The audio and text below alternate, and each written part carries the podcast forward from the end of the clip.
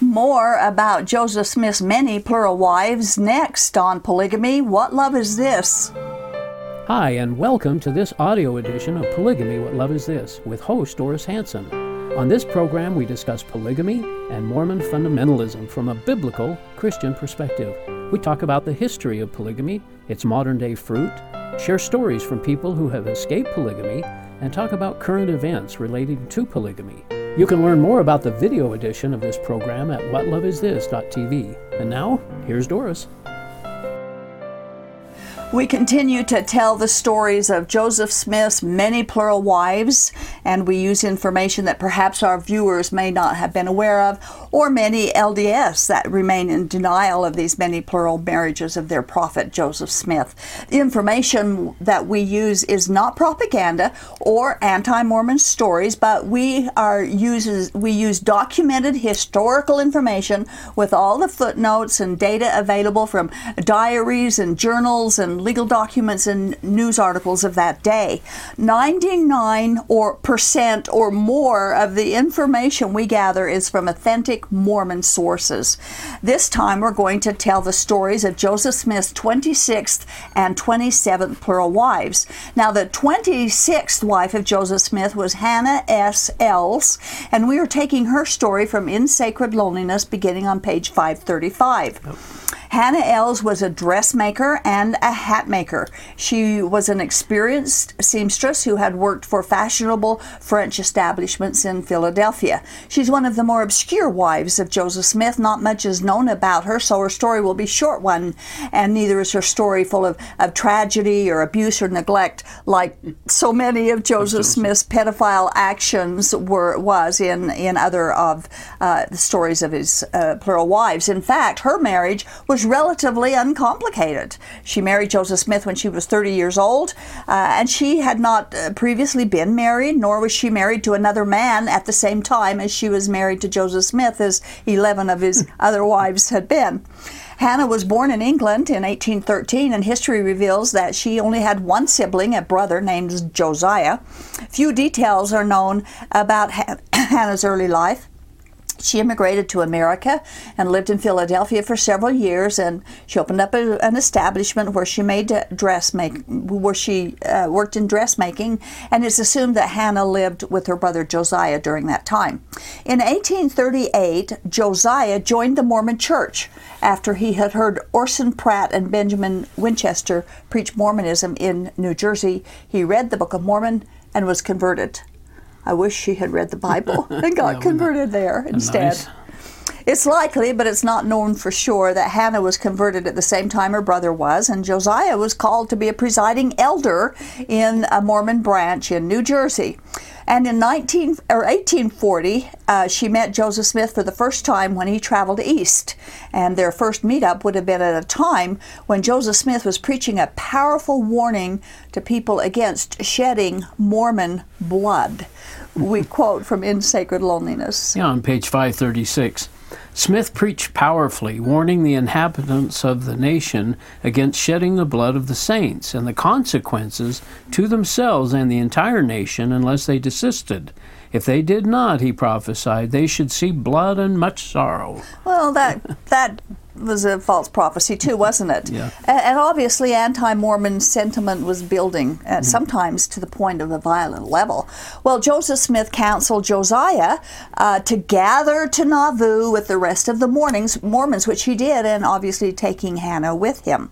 Hannah became part of the historical record when she placed an advertisement for her dressmaking skills in the Times and Season Mormon newspaper. She also joined the inner circle of important Mormon women when she joined the Relief Society in June of 1842. Um, and it's interesting to note that during 1842 and 1843, Joseph Smith married 28 oh. of his plural wives wow. in that two year period of time.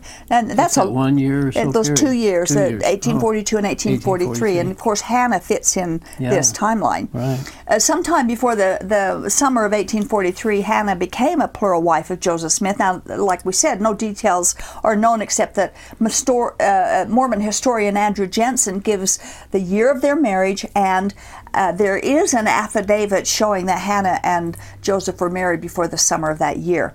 Hannah was living in the home of a man named John Benbow, and he wrote the following Hannah L. Smith, a wife of the prophet, boarded in his house two months during the summer of the same year, 1843, and said Hannah E. Smith also lived at his house several months in 1844 after the prophet's death and further that President Smith frequently visited his wife Hannah at his house.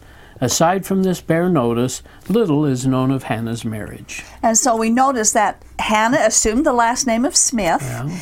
And other than this, there is so very little known of her marriage. But by this, we also know that there were conjugal uh, relations between Smith and Hannah, that he did have uh, marital time with uh, Joseph Smith. We also have a quote from a book entitled Nauvoo Polygamy.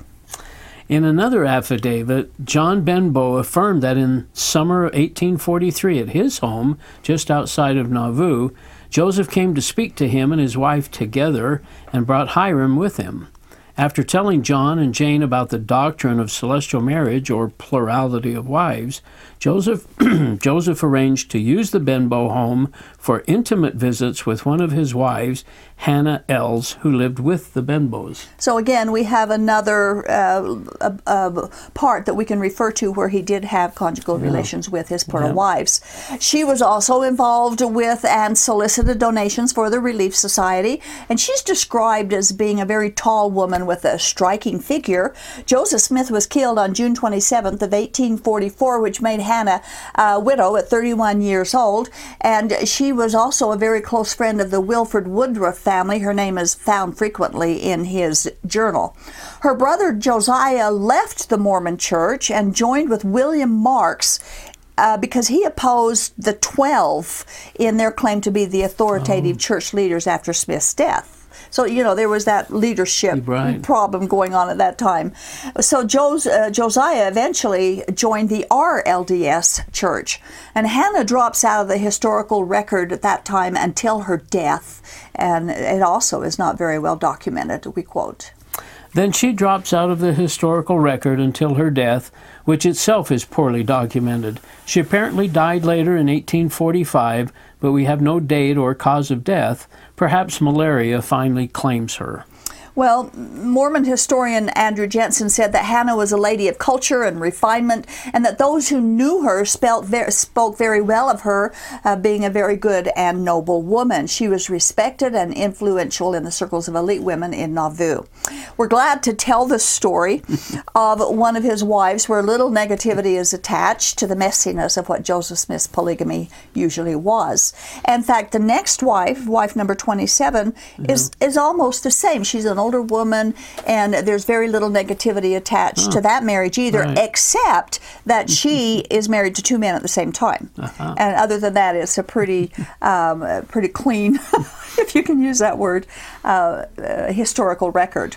So we go to wife number 27 now. She was a woman who was the Relief Society treasurer. Her name was Elvira Annis Cowles Home Smith. That's quite a name to be carrying yes, around. It is.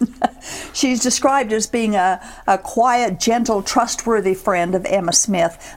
she was the daughter of Nauvoo Stake Presidency Counselor Austin Cowles. Now we learn quite a bit about her father, who was adamantly against polygamy as we tell Elvira's story, but it's important to know about this in the story of Elvira and Joseph Smith. Elvira had lived as a maid and, and a nanny in Joseph Smith's home, so both Emma and Joseph knew her very well. Many of the Smiths' household helpers ended up in his bed as a plural wife, if you haven't noticed that in yeah, our I've noticed as we go on. Common thread there. and almost so many of them. Yeah. Uh, Elvira was born November 23rd of eight, in 1813 in New York, and her father, Austin, was a school teacher. He was a minister, a clerk, a wheelwright, and a small farmer farmer. He was well educated and he took religion very seriously. Her mother, Phoebe, died in 1826 when Elvira was only 12 years old, and her father remarried and her new stepmother was only five years older than Elvira was, so she was raised by a stepmother, and then later she became a stepmother herself. Very little else is known of her early years uh, and as she grew into young woman, except that she became a school teacher at a very early age. The official date of Mormonism's founding is April 6th of 1830. Now, most of the Cowles family converted soon after that date. They came to Kirtland, Ohio in 1836, and again, there's very little known written history about her life in Kirtland. However, that's where she must have first met Joseph Smith. Uh, she also met many of the young women who would become later on his, her sister wives later on, and that would be Zina and Presendia Huntington, Eliza Snow, Marinda Hyde, and Agnes Coolbrith Smith were some of those young women. Uh, when they decided to move Zion to Missouri, both her father and her future husband, Jonathan Holmes, signed the official rules in favor of the move. So they were two important people in early Mormon history. After a 700 mile journey, they arrived in October, on October 2nd. They continued on, and I hope I say this right.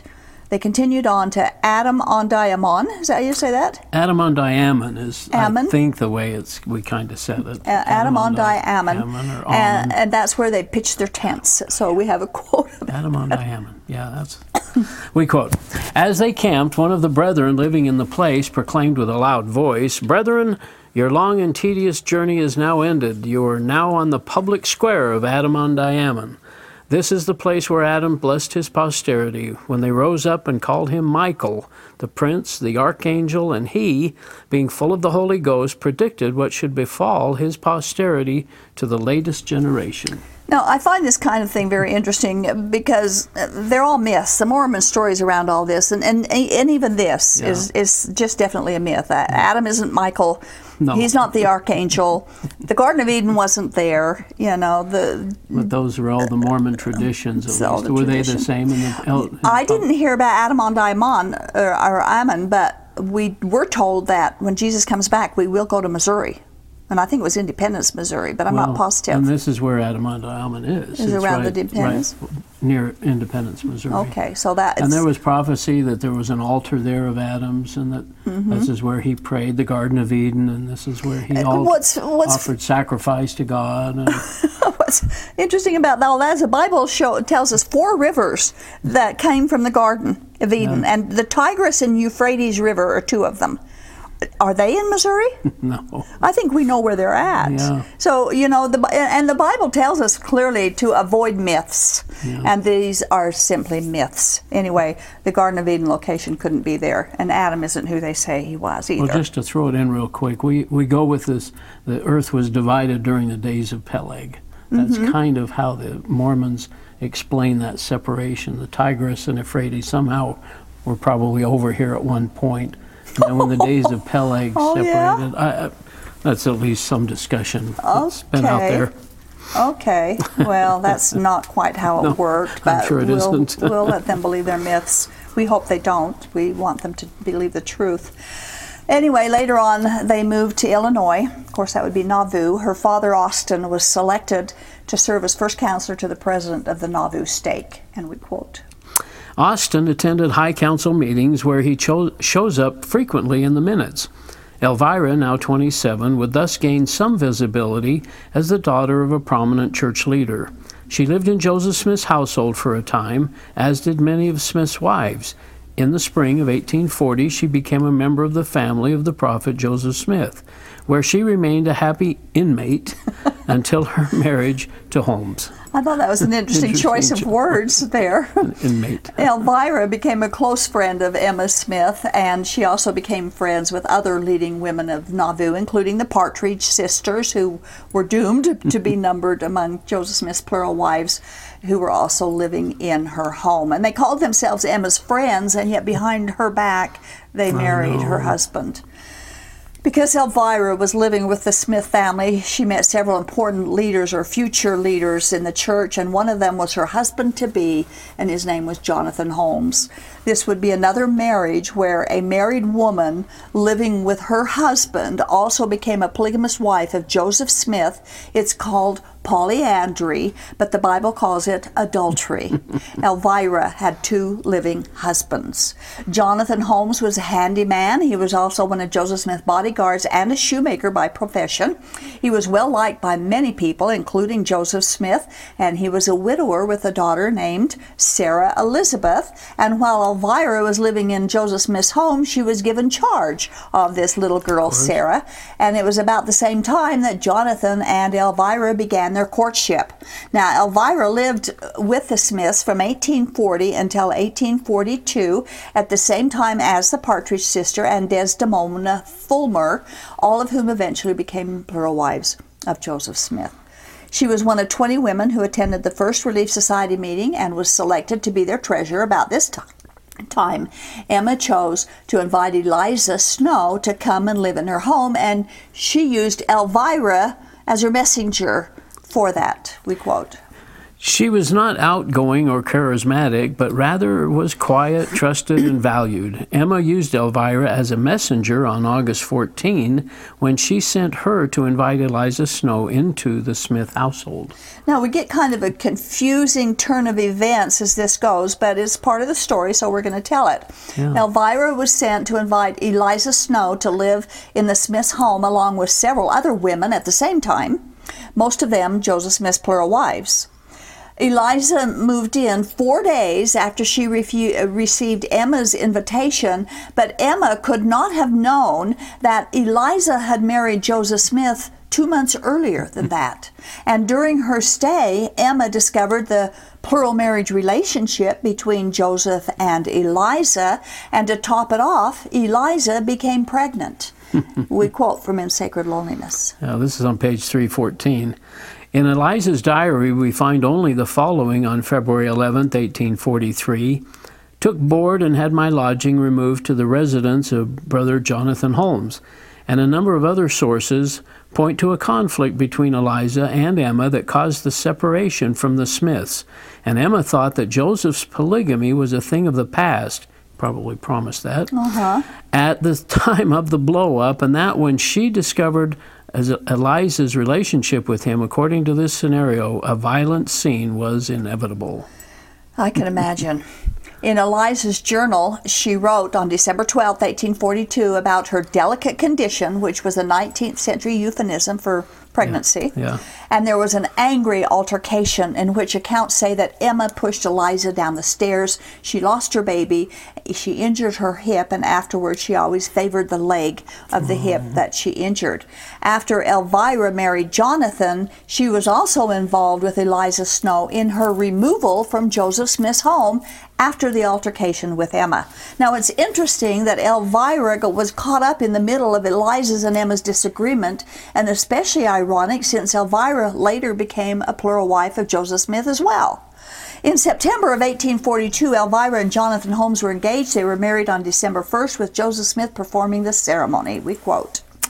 According to an affidavit she signed in Utah in 1869, Elvira was sealed to Joseph Smith in June 1, 1843, in Heber C. Kimball's house, with Heber officiating and Vilate Kimball and Eliza Partridge standing as witnesses. So there you go.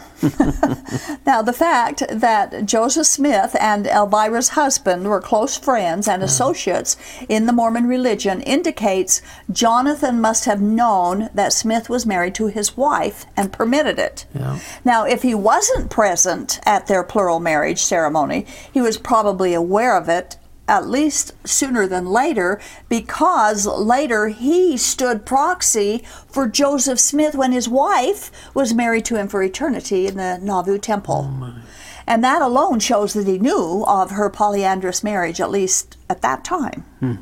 However, these goings on caused quite a problem with Elvira's father, we quote. Yeah, this first husband never wavered in his loyalty to the Mormon leader, but Elvira fought Elvira's father did, and it is possible that her polyandrous marriage to Smith helped bring Austin Cowles disaffection. Even if he had not been told of the sealing, rumors of polygamy were rife in Nauvoo, and he surely would have surely had heard his da- own daughter's name mentioned. One wonders if he confronted Elvira or her secret husband directly. As so often, the limited documentation for Nauvoo polygamy only leaves us with more questions. Yeah. Lots of questions. In early 1843, several men became outspoken opponents of Joseph Smith's behavior, and among them was Elvira's father, Austin Cowles, as well as William Marks and William Law. Their opposition was public, and when Hyrum Smith read Section 132, the Revelation on Polygamy, her father realized he could not condone plural marriages, so he could not function as a Mormon church leader. He resigned as counselor to the president. Of wow. course, Joseph Smith denounced the men who denounced his doctrine of polygamy. A little courage of course there. he did. Ebenezer Robinson later wrote that Austin was far more outspoken and energetic in his opposition to that doctrine of polygamy than almost any other man in Nauvoo. He no longer held a prominent place in the church, although morally and religiously speaking, he was one of the best men in the place. That's saying quite yeah, a bit for yeah. him, isn't it? And we, we have another quote from him later about him. As April ended in 1844, the anti polygamy dissenters began organizing a new church, and William Law was appointed president, and he selected Austin Cowles as his first counselor. Elvira's father was then considered a Mormon apostate. Oh boy. Her father also helped write the first and only issue of the Nauvoo Expositor, which led to Joseph Smith's arrest, imprisonment, imprisonment and uh, eventual death. However, Jonathan Holmes, Elvira's plural husband, helped destroy the expositor that led to her hus- other husband's death. Oh, this gets confusing. So Elvira Holmes was torn between the father she loved, who had left Mormon church, and Jonathan Holmes, who was her plural husband, who loved the church. Well, her love and her admi- admiration for her father was not diminished, even though he rejected Joseph Smith and his polygamy. Elvira continued to love, admire, and respect her father. And we would wish that today's Mormons and polygamists would have that same attitude yeah. and continue to love and respect people that um, that don't, don't believe the way they believe yeah. or, or, choose to leave. But you know how difficult that would be for her father to see her married to two, have two husbands. And know it's not right. Uh huh. And know it's not right. right. If you remember earlier, we mentioned that he took his religion seriously, right. and uh, which tells me that, and what Ebenezer Robinson said about him, that he had a, a high character, high integrity. Yeah uh, in his lifestyle. In fact, we have another quote this from Ebenezer really Robinson yeah. evaluating his character. From page 551. A man of intelligence and sincere religious conviction, he profoundly disagreed with Smith's polygamy and polyandry, and his honest required, honesty required him to openly oppose it. Some expressed their loyalty to Mormonism by following Smith without questioning, while Austin expressed his loyalty to the faith by rejecting polygamy and dissenting.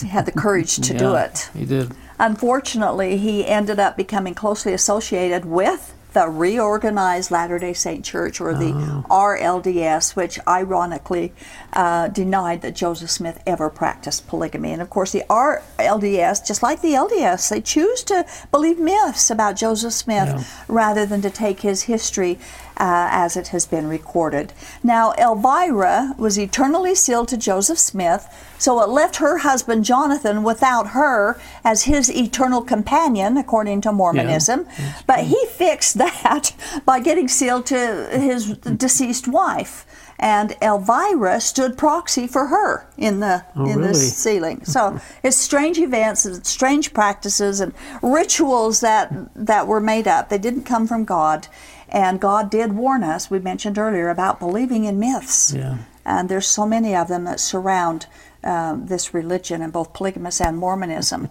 Well, Elvira went to Salt Lake City with the rest of the Mormons, and they settled in Farmington, where they built a two-story rock building and worked a dairy farm and produced um, cheese and butter. And she became a plural wife again when her husband married a 45-year-old widow named Sarah. Hmm. Um, and again, it makes you wonder because there's no documents that reveal the relationship between these two women, but it makes you wonder how she, because she had married yeah. two men, right. and and her husband allowed it. Now he's married to two women, and it hmm. makes you wonder she, how she, if she allowed it or not. Or, yeah, how that all worked out. But yeah. there's there's no documents that reveal any information about that.